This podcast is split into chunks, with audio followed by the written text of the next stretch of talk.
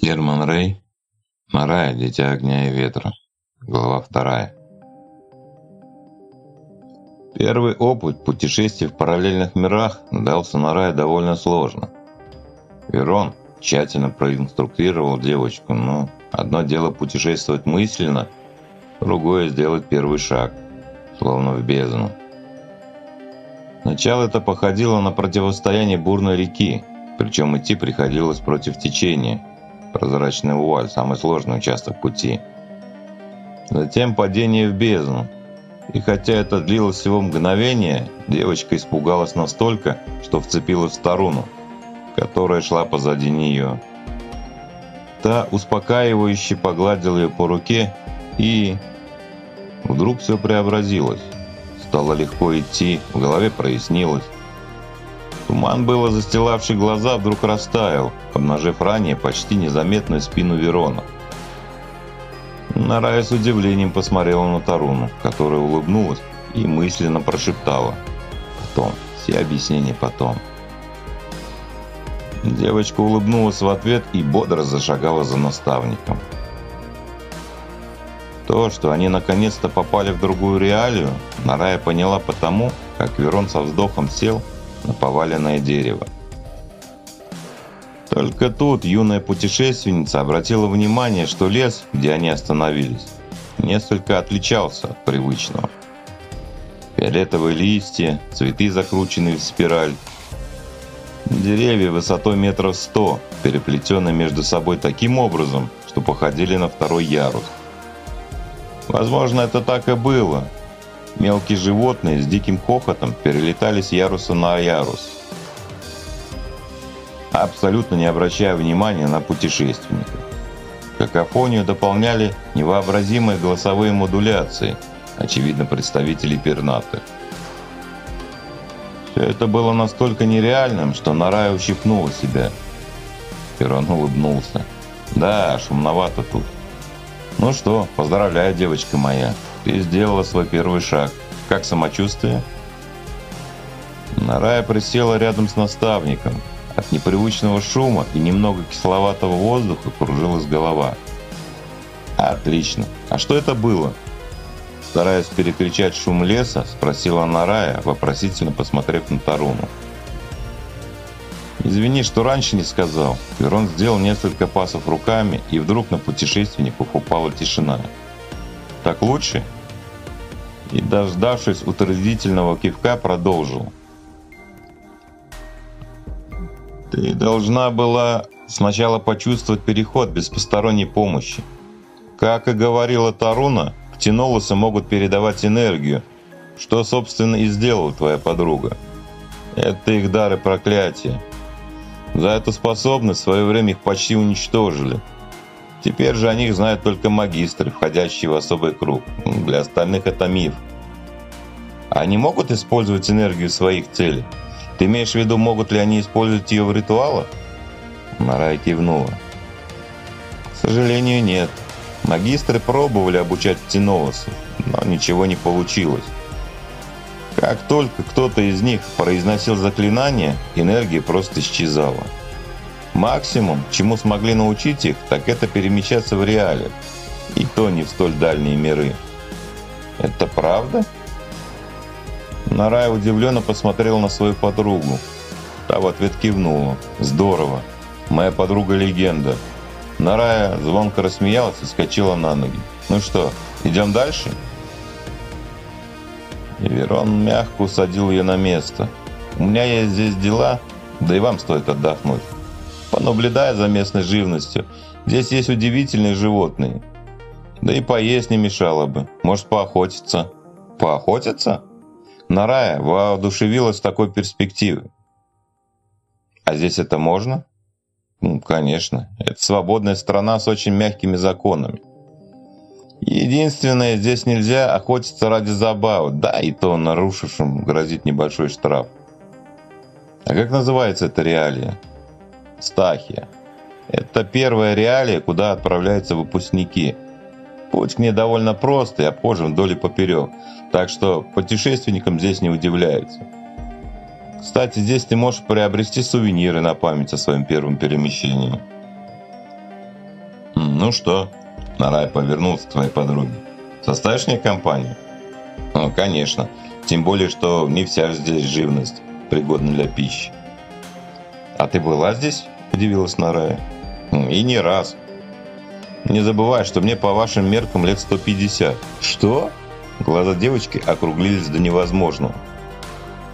Она вопросительно посмотрела на старика. Ну, так и есть, наверное. Я с ней знаком лет 20. Верон сделал вид, что копается в котомке. Вот здрасте. Вместо ровесницы и подруги мне подсунули древний сосуд с энергией. Не древний, а мудрый, прошамкала Таруна, изображая беззубую старушку. Подруги посмотрели друг на друга и, как по команде, взорвались хохот. «Ладно», — Верон встал и накинул на плечи котомку. «Вы тут порезвитесь, потом идите на север.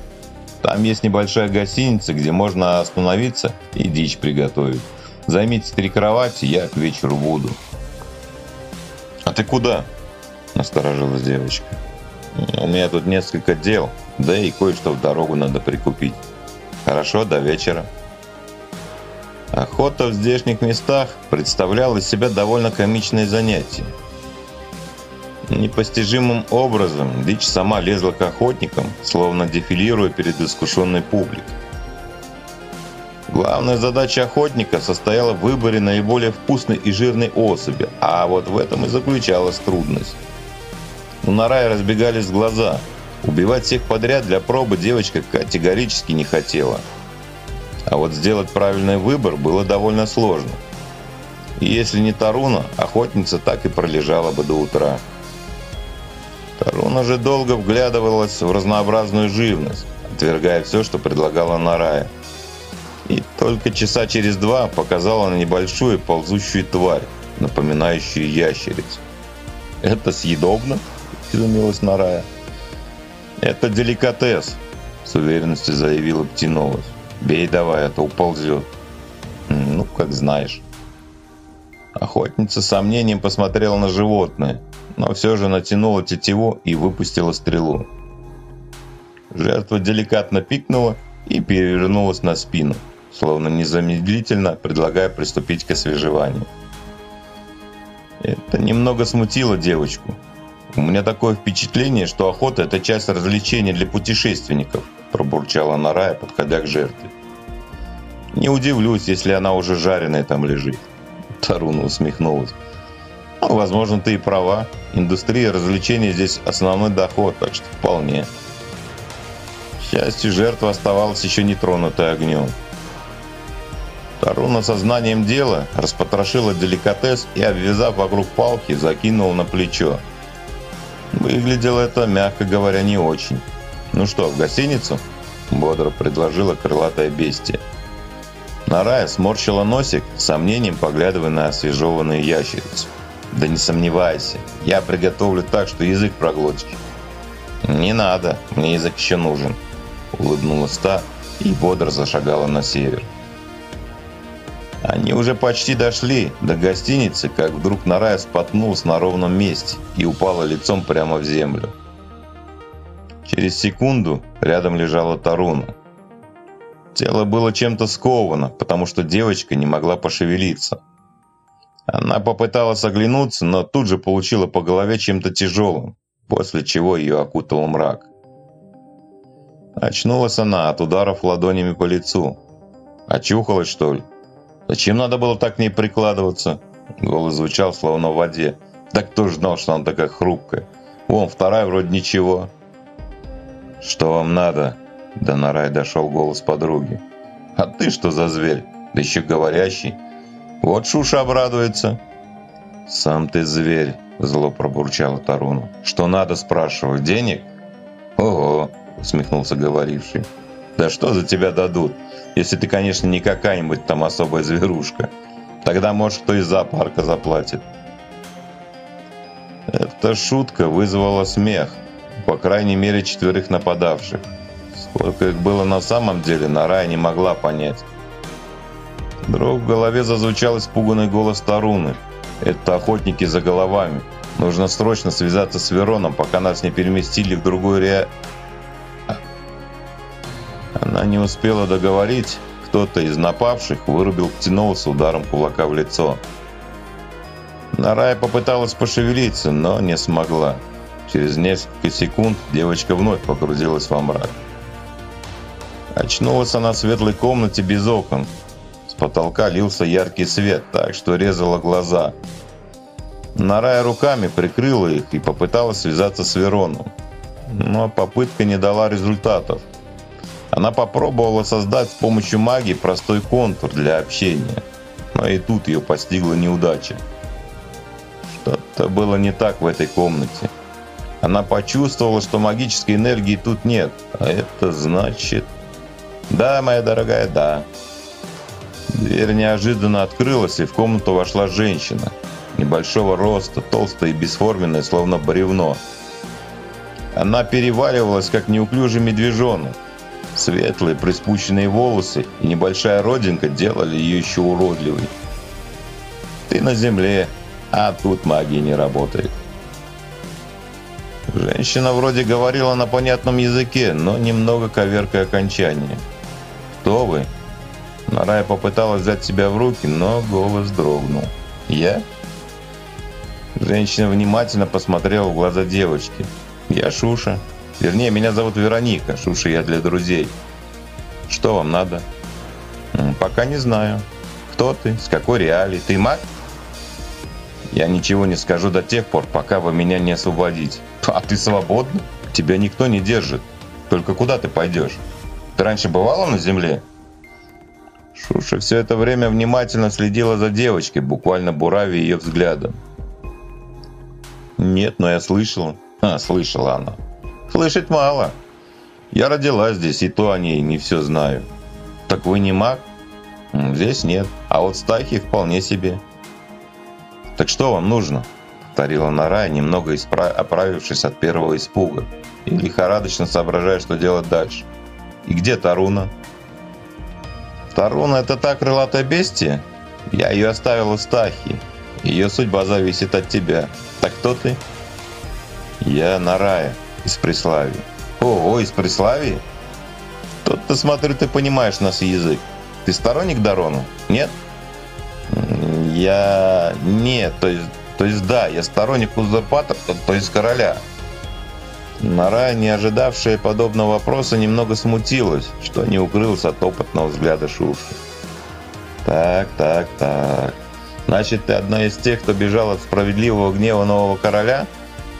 Это даже очень хорошо. Шуша на некоторое время задумалась. Потом достала какой-то предмет, похожий на шкатулку, только тонкий и блестящий. Потыкала в него и поднесла к уху. «Гарик! Гарик! Слушай, у меня к тебе дело. Давай сегодня встретимся на теплом стане. Да, где обычно. Хорошо».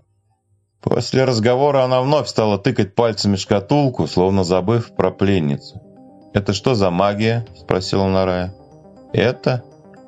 Шуша удивленно посмотрел на предмет. «А, забыл, ты же средневековье!» «Это смартфон. Вообще-то, наверное, магия, потому что я не понимаю, как это работает. Ты есть-то хочешь?»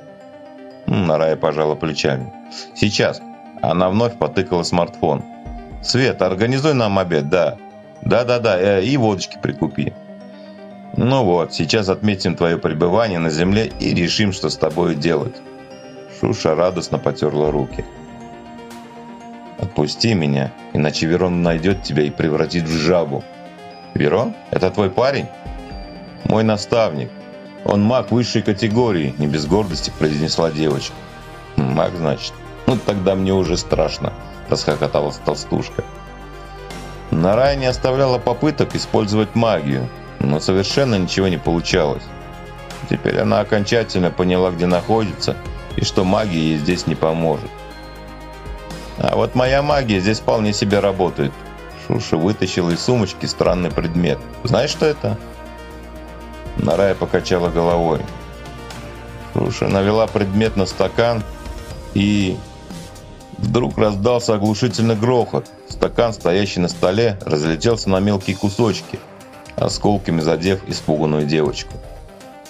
Нарая затряслась от неожиданности, но, взяв себя в руки, пролепетала. «Что это за магия?»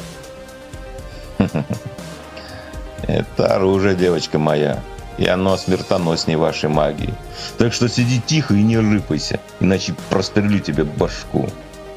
Она ткнула оружием в голову Нараи. Теперь это была не добродушная толстушка, кем казалось вначале. Теперь это была злобная фурия, маленькая и страшная. На девочку это подействовало. Она ушла в себя и задрожала так, как это было в детстве, когда магическая энергия впервые давала о себе знать. Тароне все-таки удалось дотянуться до Вероны. Она не смогла сказать ни слова, но магистр понял, что случилась беда. Он настроился на Нарая, но ее нигде не было. Старик не поверил, такого не могло просто быть. Даже если ее убили бы, он бы чувствовал еще ее по крайней мере сутки, а тут... Единственное место, где ее могли скрывать, так чтобы Верон не смог до нее дотянуться, была земля. Но кто мог ее туда переместить? Если только...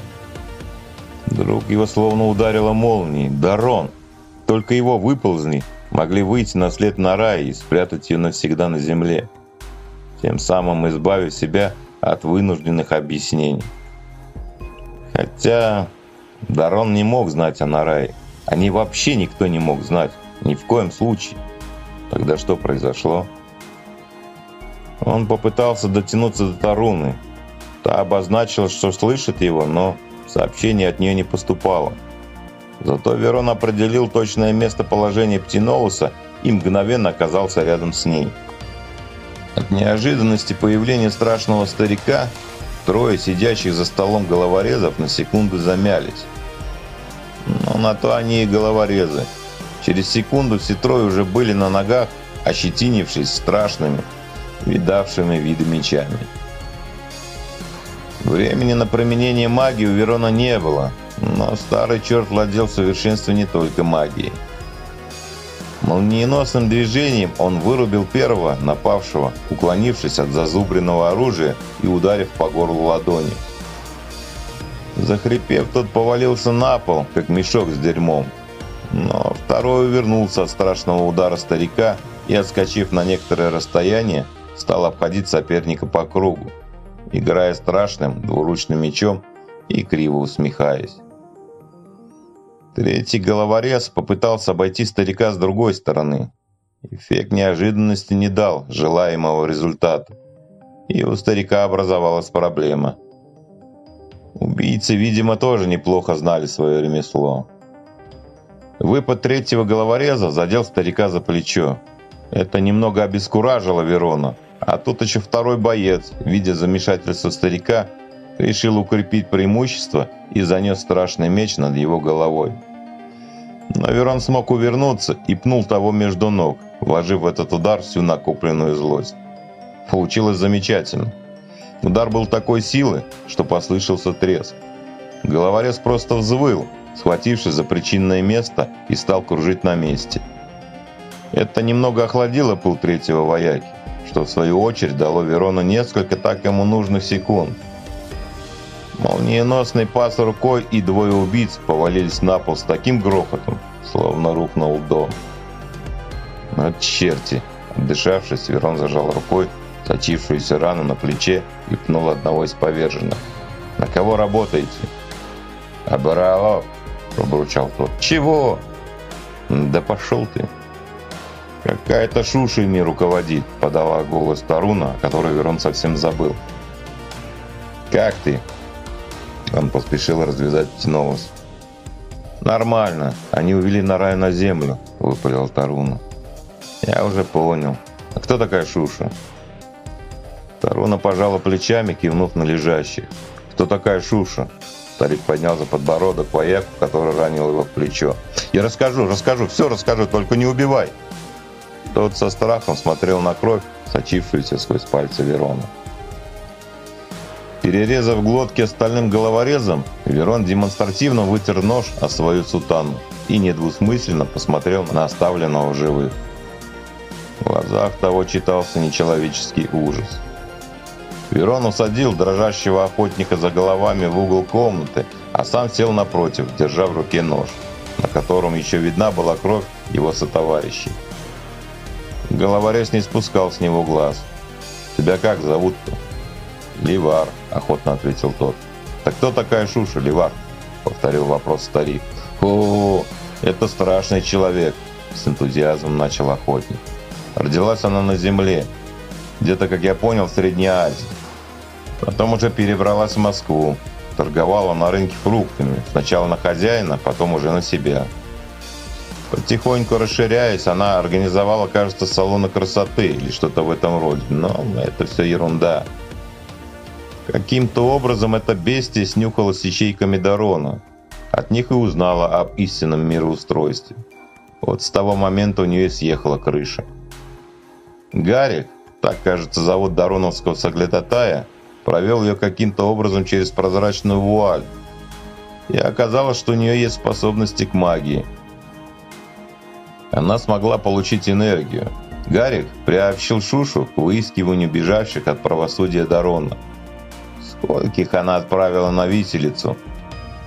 Забывшись, Ливар состряпал радостную мину, но, опомнившись, вновь уставился на нож. Кроме того, эта сволочь с помощью магии в Стахии начал создавать препараты для помутнения рассудка и торговать ими в Москве. Сейчас у нее целая армия головорезов, как в Москве, так и в Стахии. Старик за все это время не проронил ни слова. Тяжелые мысли одолевали старого магистра. У нее большие связи, как бы, между прочим, закончил Левар. А Шуша это имя? Не, зовут ее Вероника, а фамилия Шушугина, отсюда и Шуша. Ливар немного повеселел, заметив, что старик убрал нож за пояс. «Адрес знаешь?» «М, «Точно нет, где-то в Подмосковье». «Хорошо», — сказал старик и молниеносным движением, выхватив нож, воткнул его разбойнику прямо в сердце. Тот удивленно уставился на торчащую рукоятку. «Ты же обей!» – прохрипел Ливар и завалился на бок. «Я обманул», – презрительно усмехнулся старик. Таруна все это время молча сидела за столом, погрузившись в размышления. Она даже не заметила, как Верон разделался со словоохотливым разбойником. И только когда старик подошел к столу, поняла, что тот мертв. «Ну что, что он сказал?» Таруна вопросительно посмотрела на магистра. «Все плохо, очень плохо. Эта чертова Шуша, кажется, сторонник Дарона. К тому же у нее есть связи. На земле ее будет трудно достать, хотя убивать на рай она, скорее всего, не будет. Думаю, сначала наведет справки о девочке, а потом начнет торги с Дароном. Но если она узнает истину... У Верона дрогнул голос. Тарона впервые видела магистра в таком состоянии. «Так надо идти на землю. У тебя там есть сторонники?» «Возможно, но нам туда нельзя. Особенно тебе. Да и я без магии мало что могу». Верон опустил голову, зажав ее руками. «Какой я идиот! А! Неужели я ее потерял? Соберись, магистр. На земле ты ничего не можешь, но здесь же ты один из самых могучих магов. Что я сделаю? Разве только... Он вдруг стал ходить из угла в угол, чуть не споткнувшись от тела одного из охотников. Запрет магии на Земле заключается в невозможности поступления туда энергии. Древние магистры постарались. Чтобы разблокировать запрет, нужны по крайней мере 3-4 сильнейших мага. Ты что, хочешь вернуть Земле магию? Таруна округлила от удивления глаза. Да куда мне тут другое? Что если мы пройдем к Земле? Как думаешь, сколько энергии ты сможешь сохранить? Таруна задумалась. Ну, не знаю. Тем более, что туда придется идти обходными путями, а это дополнительный затрат. Нам бы только хватило дотянуться до Нараи. Даже если она не сможет ответить, мы хотя бы будем знать координаты. Ирон умоляюще посмотрел на Таруну. Хм, так как других вариантов все равно нет, надо пробовать. Хорошо бы найти человека, знакомого с землей. Таруна с тоской посмотрел на мертвого охотника. Если ты о нем, то это головорезный, им грош цена. А надежный человек у меня есть, мой ученик. Ирон, недолго думая, произнес заклинание и сделал несколько движений руками. Вдруг раздался хлопок, и на стол из образовавшегося облака свалился голый мужчина. Некоторое мгновение он испуганно озирался, пока не понял, кто перед ним. «Учитель?» «Здравствуй, Салар, я тебя не отвлек?» Пряча улыбку в усы, произнес магистр. И, и я, да, мы, мы с женой. Нет, учитель, вы же знаете, я всегда готов помочь. Он соскочил со стола и вытянулся было в струнку, но увидев Таруну, ойкнул и вновь съежился. «Не беспокойся, Таруне нет дела до твоих мужских достоинств». «Аль моменто», – произнес бедолага и что-то прошептал, поглядывая на крылатую красавицу. Через секунду он покрылся туманом, и как только тот развеялся, перед Вероном и Таруной показался шикарно одетый мужчина средних лет. «Так лучше», – улыбнулся он. «Чем могу быть полезен, учитель?» Верон вкратце рассказал о злоключениях их пребывания в Стахе и о том, что случилось с Нараей. «А кто она?» – спросил Салар, вниманием выслушав учителя. «Это тебя не касается», – строго посмотрел на своего ученика-магистр. «Сможешь помочь?» «Конечно, учитель. Тем более на земле есть кое-кто вам знакомый. Она давно там и, думаю, не откажет помощи». «Кто?» – удивился старик. Салар пристально посмотрел в глаза учителя. «Тана». Верон от неожиданности качнулся, но тут же взял себя в руки. «Она жива?» – прохрипел он.